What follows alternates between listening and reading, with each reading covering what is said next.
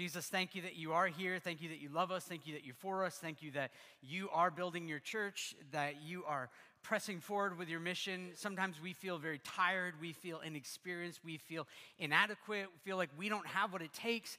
And yet you keep using us anyways. And it's, it's by your power and your body, your, your people, your church that you are using to build the church. And, uh, so thankful for that. So, Spirit of God, would you overwhelm us? Would you overtake us? Would you help us to see clearly who Jesus is and what he has done? And we love you and need you. Amen. All right, so start out with the question What are Jesus' expectations for you as an individual in his church? That's what we're going to be looking at this morning. What are Jesus' expectations? Not my expectations, not another pastor, not a ministry leader, not some book you read, but what are Jesus' expectations for you in his church? Over the course of the next three weeks, we're going to be looking at gifts uh, that Jesus has given to his church. Uh, in a couple weeks, we'll look at love, gifts of love. We'll look at prophetic gifts. But this week, we're going to focus in on some diverse gifts that Jesus has given to his church. Now, we're going to look at it through the book of First Corinthians. It's a letter from a guy named Paul to a church in the city of Corinth. Corinth was a city very much like Montreal, urban, hip, trendy, thinking that it's more than it actually is, uh, right? And very uh, sexualized, like trying to be at the forefront of everything, uh, secularized, but yet with lots of different gods. Uh, this is Corinth and this is Montreal. And so they had written back and forth, Paul and the church had written back and forth to each other. And so what we're going to see in this passage in 1 Corinthians chapter 12, Evan read 11 verses. We're going to deal with all 31. We won't get to read all of them, but you can read that later on your own. Uh, Paul is responding to some of their writings about and questions about spiritual gifts. Now, this was a church that loved the gifts of the Spirit. And you're like, gifts of the Spirit? What are those? And which Spirit? We're going to get to that. But they love the gifts of the Spirit almost too much. They were trying to outdo one another in gifts of the Spirit. Someone would, would sing a song, and they're like, well, that was pretty good. Sit down, let me sing, right? And it was com- constant competition of who could do more. And so Paul actually has to bring order to how they participate and use the spiritual gifts in chapter 14, which we'll get to in several weeks. But let me start with the first three verses uh, of 1 Corinthians chapter 12 which Evan has read for us already, but I'll read again. Now, concerning spiritual gifts, brothers and sisters, I do not want you to be uninformed. You know that when you were pagans, you were led astray to mute idols, however, you were led. Therefore, I want you to understand no one speaking in the Spirit of God ever says Jesus is accursed. No one can say Jesus is Lord except in the Holy Spirit. So, what Paul quickly does is he, makes these three statements there's no spiritual gifts without the Spirit. No spiritual gifts without the Spirit. Then there's no Spirit without being a part of the body of Christ, which means that you are part of the church. So, no gifts without the Spirit, no Spirit without being in the body. And you don't belong to the body if you're, you don't claim that Jesus is Lord. And I don't mean that you just say, yeah, yeah, yeah, okay, Jesus is Lord, fine, I want to be in on the body. It's that your heart submits now, it's difficult at times, right? But that our heart submits to Him as the one in charge. He's our king, He's our prime minister, He's the one in charge of His church. You don't get the spiritual gifts without claiming and living as if Jesus is actually the one in charge. Several years ago, my wife and I and my oldest son, we became Canadian citizens, right? Cost a lot of money to become a Canadian citizen. Our other three kids were just born, and we're like, you're blessed dual citizens now. But when we became citizens, they said something like, do you swear allegiance to the queen? Because that was queen at the time. I'm like, like, for real? Like, is this a thing? They're like, yeah, yeah, do you? I'm like, I guess, yeah, sure. I, I don't know what happens if I say no. Do I lose all my money? And they're like, just, just say it. It's just a formality. I'm like, okay. But it's not that way in the church. It's not a formality that Jesus is Lord. We actually align our lives behind Him as if He knows best. We allow Him to change things about us as if He understands what's most beneficial to be changed in our lives. He's the one in charge.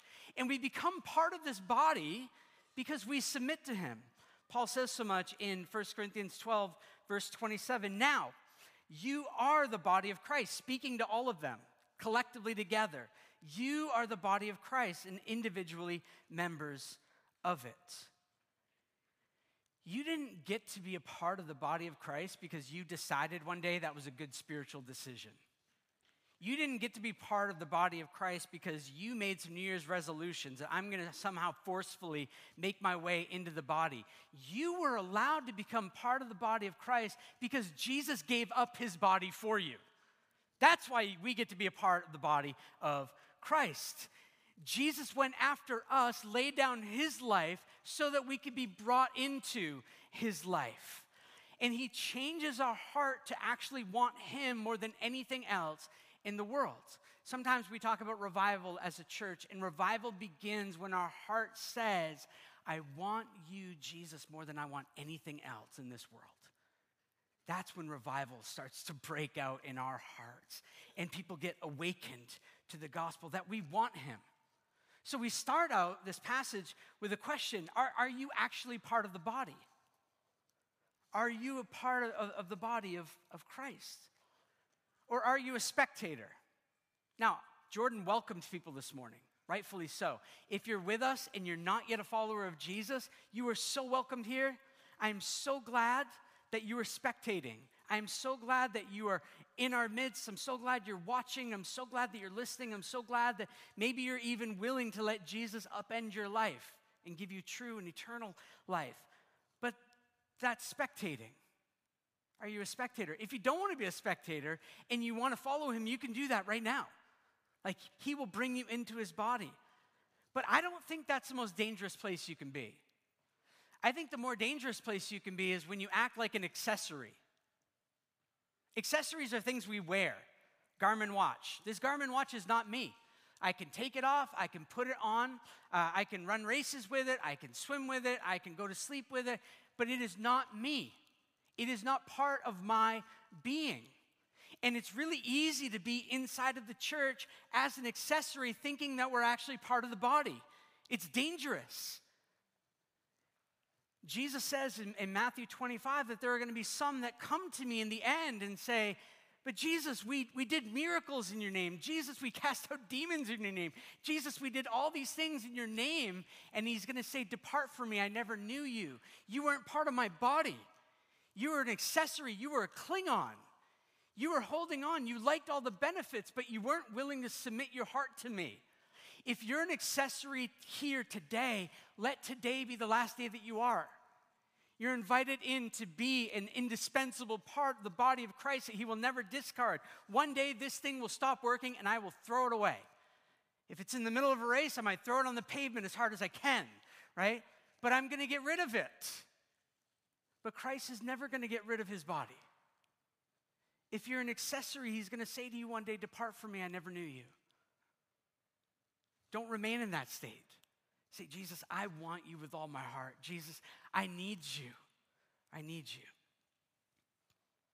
So we start being part of the body by submitting to him as in charge.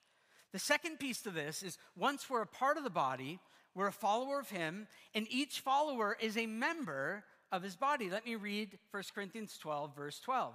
For just as the body is one and has many members, and all the members of his body, though many, are one body, so it is with Christ. Each follower is a member of his body.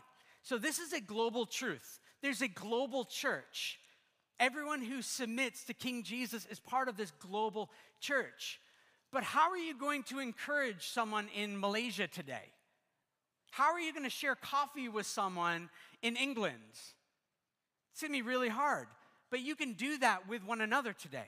So, a global truth that Christ has one body, yes, it's global, but it has local application for Corinth and here in Montreal. And this is something interesting that we do, right? We bring all our congregations together a few times a year, but normally we meet in groups of between 40 and 120 to 150 people regularly. And we get to know people there, and it feels maybe it feels overwhelming to you here, but this is our this is our church. It has local application. Each follower is a member of his body.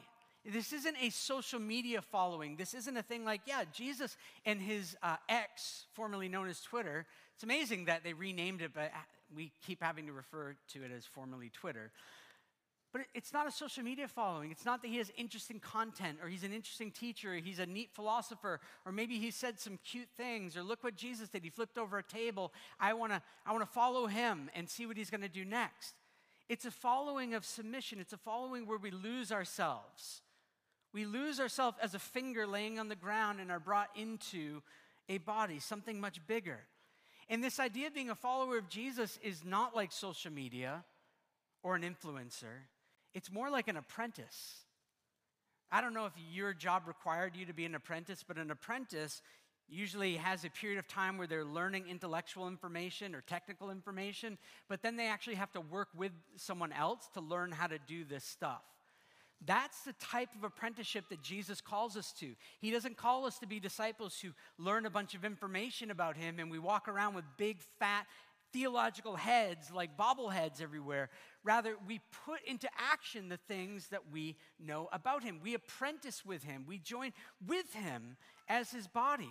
Paul says in verse 13, You were baptized into one body. You were brought into this.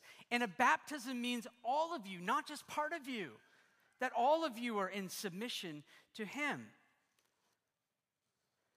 In verse 18, it says, as it is, God arranged the members in the body, each one of them as He chose. You aren't an accidental body part. You're not a body part that is like, well, do I really need my appendix? You're not the appendix of the church. Christ isn't debating, should I keep you or not? He arranged the church as he desired for his glory and for his benefit and our enjoyment of him. He's in charge of the organization. It's not an accident that you live in Montreal in 2024 and you're part of the Verdun congregation or West Island or South Shore or downtown. That's, that's not an accident. God has arranged his body parts to be in such a way that he desires to work. We didn't choose each other, did we? You can look around the room and say, I definitely didn't choose them, right? And we're smart enough probably that we don't say that stuff out loud anymore. But we didn't choose each other, He did. Also, we aren't in charge. He is. Just because you're on a stage doesn't mean you're in charge. He's the one in charge of his church. And he says that as you become part of the body, you're going to experience immense joy with one another and immense pain with one another. How many times has your body hurt you? Right? Over the past couple weeks, how many times have your feet stumbled on the ice and your upper body is paying for it? Our bodies hurt themselves quite often. And never have I looked at my foot and I'm like, you do that one more time, I'm cutting you off. Done. Done. My wife and I moved sheetrock yesterday into a house, super fun. Date night, date night ideas, move sheetrock and plywood. It's incredible on little icy hills, right? But constantly our feet are doing what we don't want them to do. This is the church. The church is going to bump into things all the time of like, why did we do that? Or why do we do it this way? Why do you think that way? Why? You're going to ask why a lot if you're part of the church. Get used to that, right? Because we're different. But the church has been, we've been given to one another so we can work through these things together, not on our own. Other parts in the church are going to suffer because of your broken parts. You're going to bring a level of brokenness into the church that's going to cause other people pain.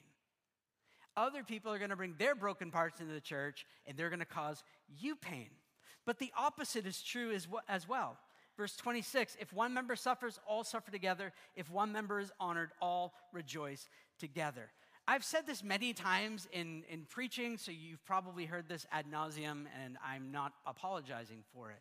But in the West, we treat the church like a commodity that we can take and, and leave what we want. It's kind of like an a la carte. Like, I like this, I don't like this. I'll choose to be a part of this. I'll choose to show up. I won't show up. I won't do this. I'll do this. I'll give to this. I won't give to this, right? It's like all, it's like walking through a mall.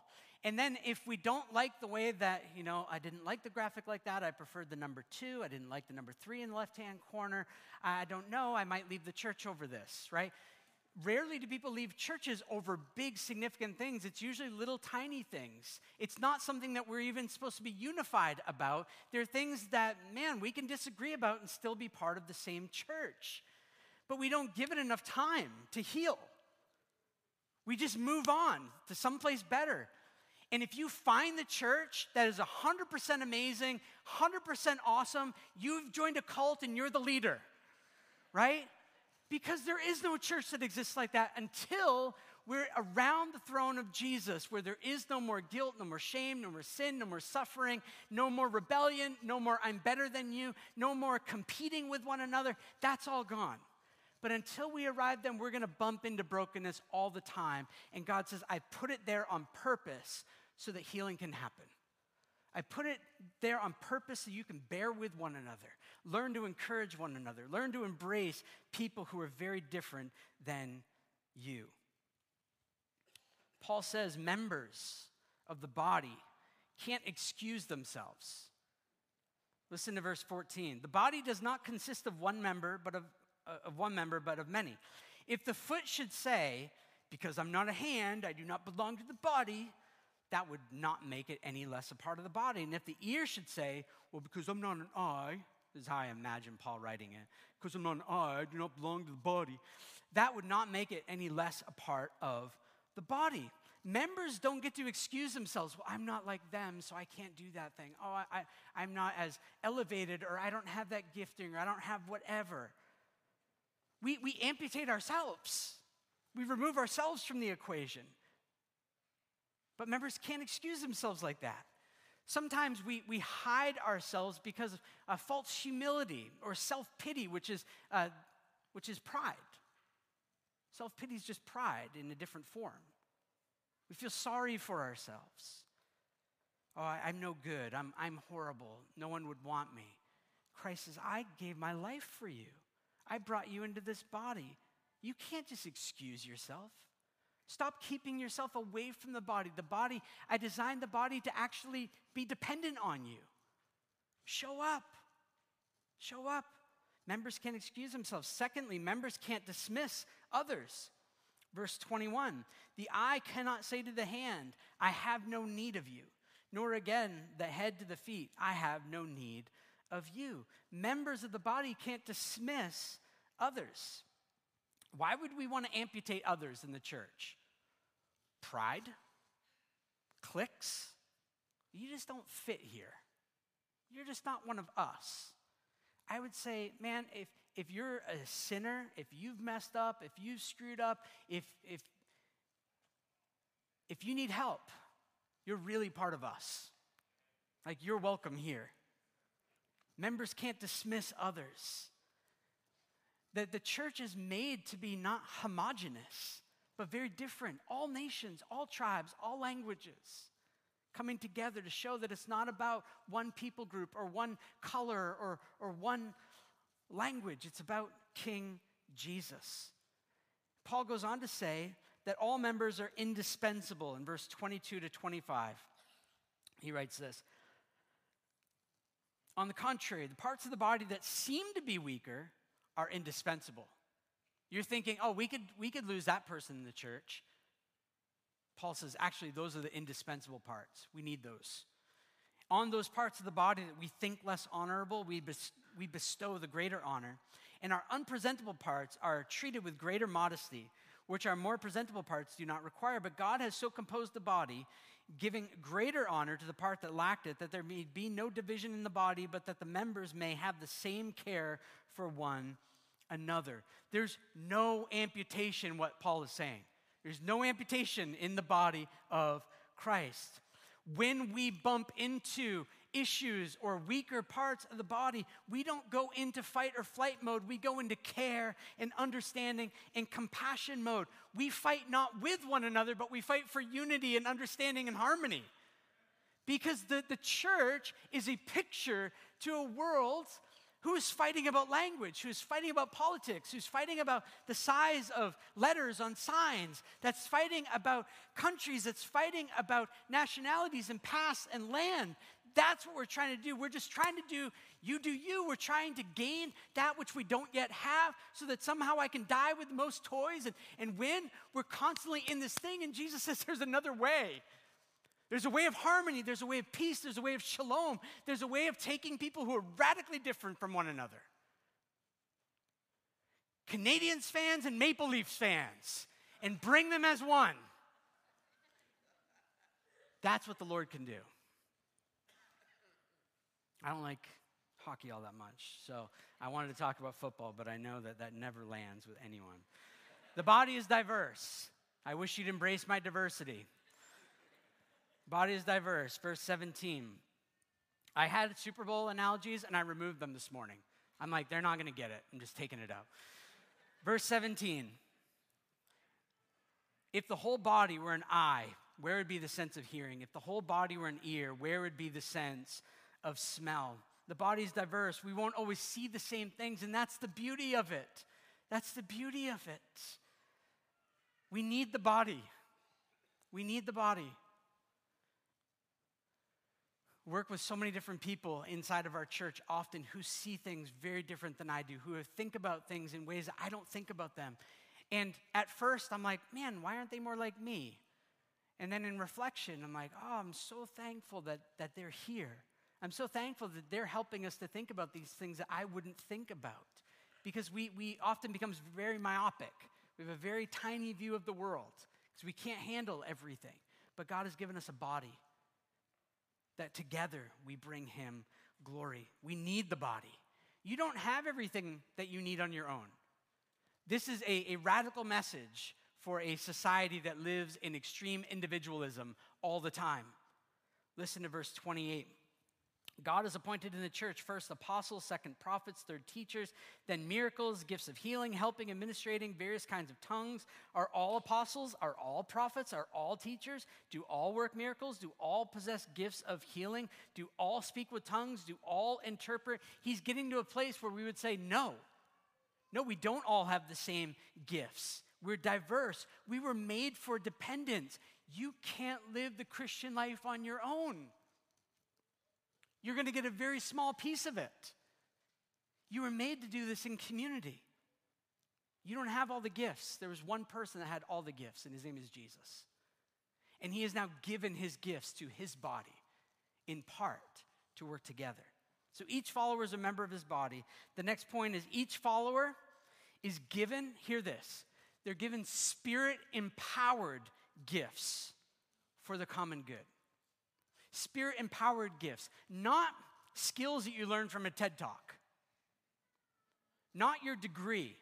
These are spirit empowered gifts, which means that it could be given to a 50 year old woman or a seven year old boy. When the Spirit comes upon a person, it radically, he radically changes that person.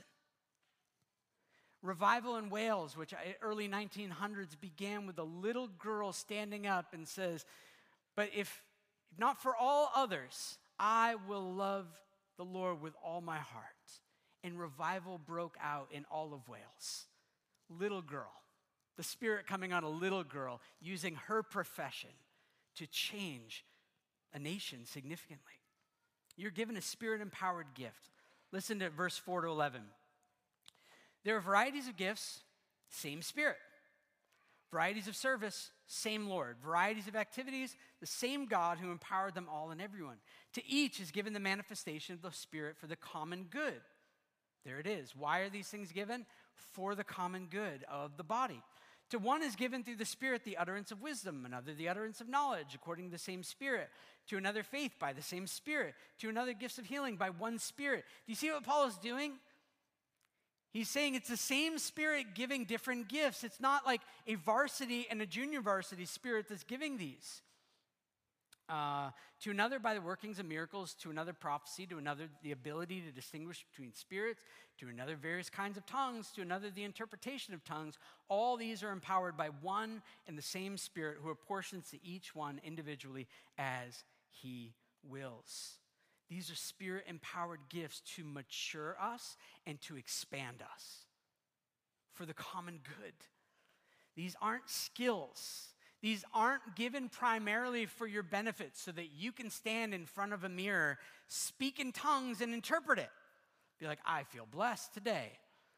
They're not given so that you can work gifts of healing on yourself. Like you hurt your finger and you're like, watch this. Lord, heal this finger. Look at that, it's amazing. That's not why these gifts are given. These gifts are given for the benefit of the body, for the common good. They're also not given to draw attention to the gift. Right? If you, you remember in the book of Acts, different healings were taking place, and people weren't saying, Wow, look at this, look at the healing. No, keep looking at the healing, look at the healing. It was look at the God who provided this healing. The healing points to something, someone rather, far better. And these gifts are not to be withheld from the church. This is what happens when, when we don't participate in the life of the church is that we're taking the spirit empowered gifts that have been given to the church and we say, I don't want to play today. I'm taking my ball and going home. We withhold from the church. Rather, these gifts are given to be invested into the strategy of the body, not one member. We collectively get to figure out how do we use all these gifts together. We use them to fight individualism. And so we ask the question how is a gift best used for us? How is a gift that I have or you have best used for us? Now, you'll notice in, in this list, there's a lot of variety, isn't there? Uh, some people have been given the gifts of wisdom. I'm not going to go into details of what these are today gifts of wisdom or gifts of knowledge or the gift of faith. And that's to be differentiated between faith, like trusting in who Jesus is, but it's a spirit empowered gift of faith to believe that certain things can happen that just seem absolutely ludicrous. Uh, my wife has the gift of faith. Uh, gifts of healing, gifts of healings. Uh, miracles and prophecy and tongues and interpretation, right? All these things collectively, and this isn't an exhaustive list either. This is a sampling. These things together bring us together as the body. The big idea of all of this is that these gifts are given for our benefit. So, as we get together as the body, whether it's in a gathering like this, or whether it's in a city group gathering, or whether it's in a gathering of a few of us or some leaders, as we gather together, we show up with our gifts ready to serve. We don't show up ready to be served. I, I left my gift at home today. I'm just taking a break. All church gathering, I'm on break mode. No, we bring our gifts. Those gifts don't necessarily need to be worked out between 10 a.m. and 11:30.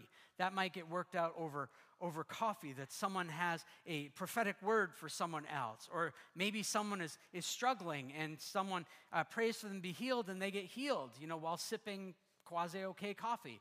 Uh, I don't know.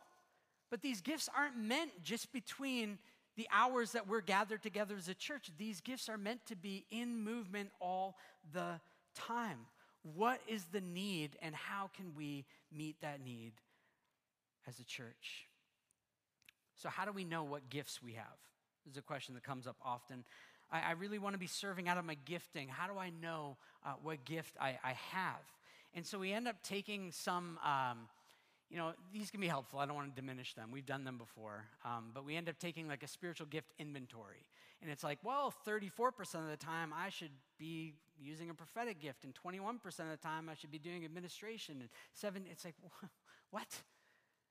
I, the way that we find out our giftings is, is we start serving.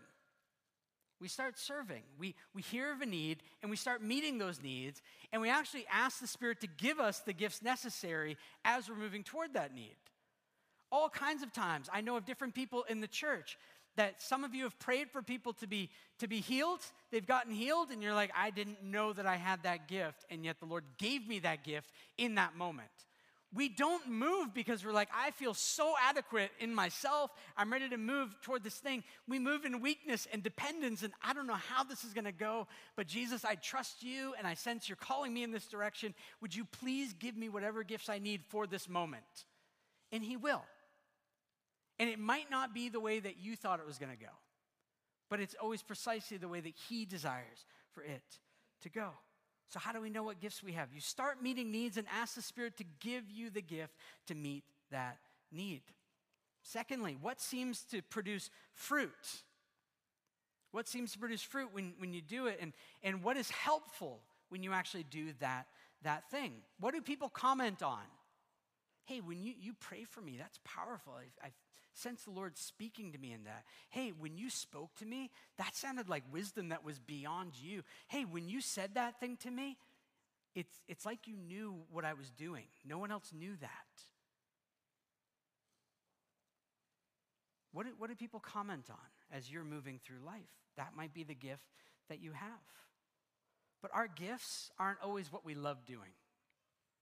Sometimes we want uh, that Venn diagram to align where everything comes together and we get that little sweet spot in the middle where it's like what I love to do. But oftentimes we're gifted in ways it's like, oh, man, that's going to be a lot of work. Jesus spent all day, numerous times, praying for people, talking to them, casting out demons, praying for them to be healed. Have you ever prayed for people all day long? Uh, when I went to India several years ago, uh, I've been there several times, but one of those times I went to this little house, little house church, 35, 40 people. And, um, and they, every single person in there asked me to pray for them. Hours and hours and hours. And I'm like, I'm not special. You can ask your pastor to pray for you next week. I'm hungry. Right? I want to go. But it was, I don't know, three, four hours. Exhausting actually engaging with them, trying to understand what they're asking for and saying, and asking the Lord to, for the wisdom and what to pray, and not just saying, like, Lord, bless them, give them food, help them sleep. Amen. Next, right? But actually engaging with that person. It's a lot of work. This is what often happens with our gifts. And if you begin to depend on yourself for the energy, to, to minister to others, you're going to get exhausted, burnt out. You're not going to want to do it anymore. But there's spirit empowered gifts, which means that the Spirit is going to keep giving you energy and ability and desire, even to do things when you don't want to, even when it hurts. It's often going to be inconvenient, but it's not about you, is it? It's for the body, it's for the church. Lastly, these gifts are given by the Spirit. I've said this already, but verse 11 says, All these are empowered by one and the same Spirit who apportions to each one individually as he wills. Some of these gifts are temporary, but many of the gifts are ongoing and regular uh, gifts. And these gifts aren't received through a course, although you can be equipped in a course for the gift that you have. These courses aren't like you finish the, the, the course and then somehow, like, the Lord drops a little certificate from the Spirit to a pastor's hand and they hand it to you and like throw oil on you and you have the gift. That's not how it works. It's not received through money. In Acts chapter 8, verse 18 to 20, there was a guy named Simon. He used to be a magician. He meets Jesus, kind of. We're not completely sure what was going on. And uh, he sees that uh, the apostles are laying hands on people and they're receiving the Holy Spirit. And he's like, How much money does it take for me to do that? How do I buy my way into that? That seems more powerful than the magic that I was doing on my own. You can't buy your way into this. It's not through maturity that you're given the gifts. Oh, you've been a church attender for 20 years, it's time for your, you know, healing pin or whatever. That's not how it works. It's from the Spirit. They're just given. And here's the thing if you see on that list or you read in the New Testament about the gifts of the Spirit, you want one of those gifts, ask Him. You don't have to be shy about it. You can just ask Him. We have a great God, a benevolent God, a God who loves to give to His children. And if you're saying, God, I want this gift, not so that people will look at me and be like, whoa, your gift is amazing. You're amazing. You're awesome. I can't believe that we ever did this without you. Not for that, but I want this gift because I want to know you more. Jesus, and I want this gift because I want to minister to other people. And I want this gift because I want to help people mature. And I want this gift because I want to be a mission in this way. And I want this gift because I want to give more of my life away so that more people meet you. That's how we ask for gifts. It's not so I have a cool matchbox set that I can you know, push the button and watch it go around the thing. It's so that I can benefit other people. If you want a gift, you can ask, but why do you want it? Paul actually says you can desire more. He says in verse 31 at the end, earnestly desire the higher gifts, and I will show you a still more excellent way. Pray for more gifts. Pray for more gifts in the church. Pray that God would dump out his gifts on this church so that we can minister more effectively to people. So, wrapping this up, as, as members of, of Christ's body, we need to take responsibility for our body. As members of Christ's body, we need to take responsibility for our body. This means that we, we know where we're at and we know where we need to grow. We know where we're at and we know where we need to grow. And that's across the board. But it begins with us as individuals. We know where we're at and we know where we need to grow. So, one of the things that we started last year as a church um, is we, we did this annual spiritual inventory. We took many days to put this thing together. Um, we looked at the, the holistic Christian life and what would, what would be necessary to grow in maturity. Uh, what are the different areas? And we put together this little, this little survey that some of you took last year and some of you have already taken uh, this year. We wanted it to be done inside of city groups primarily so that it could be explained well at, at that level. But the annual spiritual inventory is kind of like an, an intake form. When you go to the doctor and you, you're given this very boring checklist, if you can actually see a doctor, right? If you make it there, right, and you are given a checklist, you get to fill it out, and it's like, man, I don't, I don't know what my great grandfather thought about on that Thursday. Like, I have no idea. And he's like, well, I don't know if I can see you unless you give me that information. Like, I don't know. They ask very, very crazy questions on some of these. Um, but it's for them to better understand me in that second where they're like, oh, okay, family history here, family history here, and you're having chest pain. Like, yes, oh, okay, it doesn't look good. Like, oh, thanks, doc, it's amazing. No, but it helps them get to a place quickly. This is, this is why we've done this. There's 400 ish people who are part of Church 21. If we were to sit down with 400 ish people and go through like full analysis of everything in your life, it would, there, it would take longer than the time we actually have in a year. And so this form is meant to get us to a place where we can have a good pastoral conversation with you about what's going well and where are areas that you need to grow. It also helps us as a church know how we need to grow. Church, so right away last year after we did this, we saw there was a clear area of deficiency inside of our church, whether it be understanding or practice. And so we did a very short sermon series on that and began to have days where we fasted and prayed. And we actually saw that people have begun to grow since last year in that area. Praise God, that's amazing.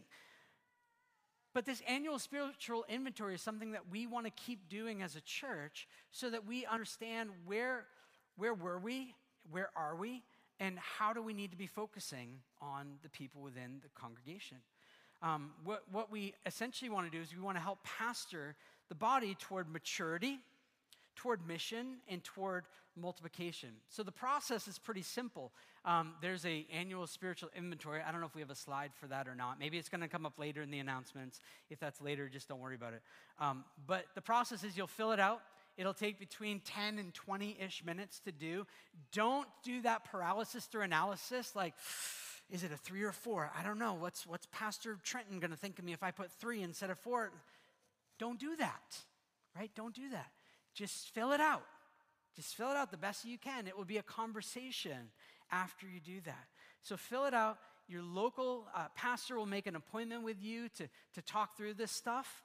And then uh, we want to equip you in how to grow over the next year. We want to help you understand as well your gifting and how you can serve in the best way possible for the body as it currently stands. One of the things that, that comes up as we talk about spiritual gifts is there are always opportunities to serve, and it seems like not enough people to serve. And sometimes I've had conversations with people, and they say, ah, oh, I can't really meet that need because I don't feel led to that, or I don't feel called to that, or I don't feel whatever it is. And I'm like, yeah, that happens in my family all the time. I don't feel called to feed this child. I don't feel led to go upstairs in the middle of the night and help them with whatever they're working through. But there's a need, and someone has to meet that need. And that's the reality of, of the church is that sometimes there are things that need to get done that it's like, okay, we're just gonna, we just need someone to do this for this, for this period of time. And then someone is gonna come along and says, man, I feel like I'm worshiping the Lord in such an immense way when I do that thing. And we quickly give them that. We're like, oh, here, you go deal with the kid upstairs. Like, I'm so glad.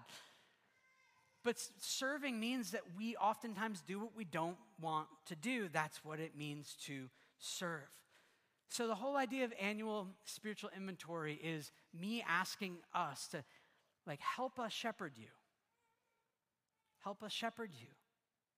We don't want any parts hiding.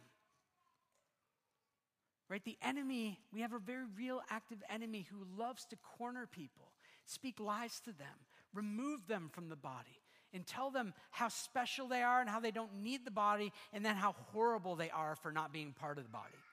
Right? That's what he does. We don't want parts hiding inside of the church. We need to know the parts to help them function individually and together. So, my, my call is be open. Be open to however the Lord wants to use you. Be open to however the Lord wants to use you to reach more people and to contribute to people inside of this church looking more and more like Jesus. I'll end with this. Jesus purchased his body. Jesus, if you're part of the body of Christ, you're part because Jesus purchased you. He went, he died on your behalf. He got up out of the grave three days later on your behalf so that you could be brought in and made members of his body. And his body is going to live forever, which means that his body, the church, is going to live forever with him. And he has now gifted his church with gifts to be on his mission. So there's no spectating inside the church. There's no accessoryism inside of the church. There's your first made up word of the morning. There's no accessoryism inside of the church, but we're the body that desires to keep growing. There's, there's no diets inside of the church. We want to keep growing. There's no losing weight strategy inside of the church. We want to keep growing for the glory of King Jesus because he's worth it. He's worth it. As we say no to ourselves and yes to him, as we say no to my needs for the needs of others, we're showing and declaring he's worth it. Because it's not about you that I'm doing this primarily, it's for him. That I'm saying no to myself and we're saying no to ourselves for him because he's worth it. So embrace Jesus. As the body, embrace him and all of the complexities of being part of the church, all of the injuries that are going to happen being part of the body. And he has no plan B. There's, there's no appendix in scripture where it's like, um, if this doesn't happen, go to the hidden book in the back. His plan is that his body is going to mature and be on mission so that all nations, tribes, tongues, peoples would know him. He is the only one who can truly change the world, and he invites you along. What a wild thing we're invited into. You are so beloved by Jesus, and you're invited to worship him this morning. You're invited to give up more of yourself. And if you've been a part of the church and you've just been like sitting on the side as an accessory, make this morning the morning where you're like, that's all done. I, am in. If, if this morning you're here as a spectator, seeing who Jesus is, let him break into your life and show you who he really is. Ask him, Jesus, if you're real, would you reveal yourself to me? Jesus, if you're legit, would you, would you change me? Would you transform me? Jesus, if, if what you did on the cross and the resurrection was really for me, would you speak to me this morning? And he will. Let me pray and then we'll, we'll respond. Jesus, thank you that you, you weren't a spectator. You didn't sit on your throne in heaven watching all things go down in a major train wreck. You got off your throne you came, you laid down your life so that we would know you, that we would be brought into the body. We get to be members of one another. We belong to this, this funky crew called the church. And it's true, we wouldn't have chosen probably many of the people. And that's the beauty because you did. And you've assembled us in such a way that you get glory and honor from it. We don't. So thank you. Thank you for that. Thank you that you can um, you can move us from being an accessory or a spectator into being a part of the body this morning. And I pray for anyone who's here that's in that place that they would see what you did for them and that they would give their life to you. That they would say, Jesus, I need what you did on the cross for me, and I need what you did in the resurrection. And would you change their hearts? I pray as a body that we would uh, fight for unity and for reconciliation and for harmony, that we wouldn't fight with one another, that we, we would be battling together for the good of, of your name and your kingdom in the city. We pray that millions of people would become followers of you in this, in this city. We pray that you would take Montreal and move it from being the least reached city in the Western Hemisphere to the most reached city in the world. That this would become a sending place where so much good gospel work is happening, that we would be sending people to the nations. I pray that you would make us people of great generosity who would support these works who would support the sending out of people, that we wouldn't be stingy and that we wouldn't have mindsets of poverty, that we need to be uh, stingy with your resources, but rather we would be like those people who took the talents and the, the resources that they were given and they invested it and they doubled what they were given. Would we? Would you give us uh, the ability and opportunity by your Spirit to double things? Would you, would you double the church? Would you cause for church plants to happen? Would you cause for churches that are dying to be brought back to life? Would you cause for, for people who have been sitting on the side to be brought back into the body and into the game? Mm-hmm. Only you can do that. Help our hearts to explode with worship this morning as well. Help us to be humble, not false humility, but real humility. That, that we take a true inventory of who we are in light of who you are. Mm-hmm. We love you. We need you for everything. Amen.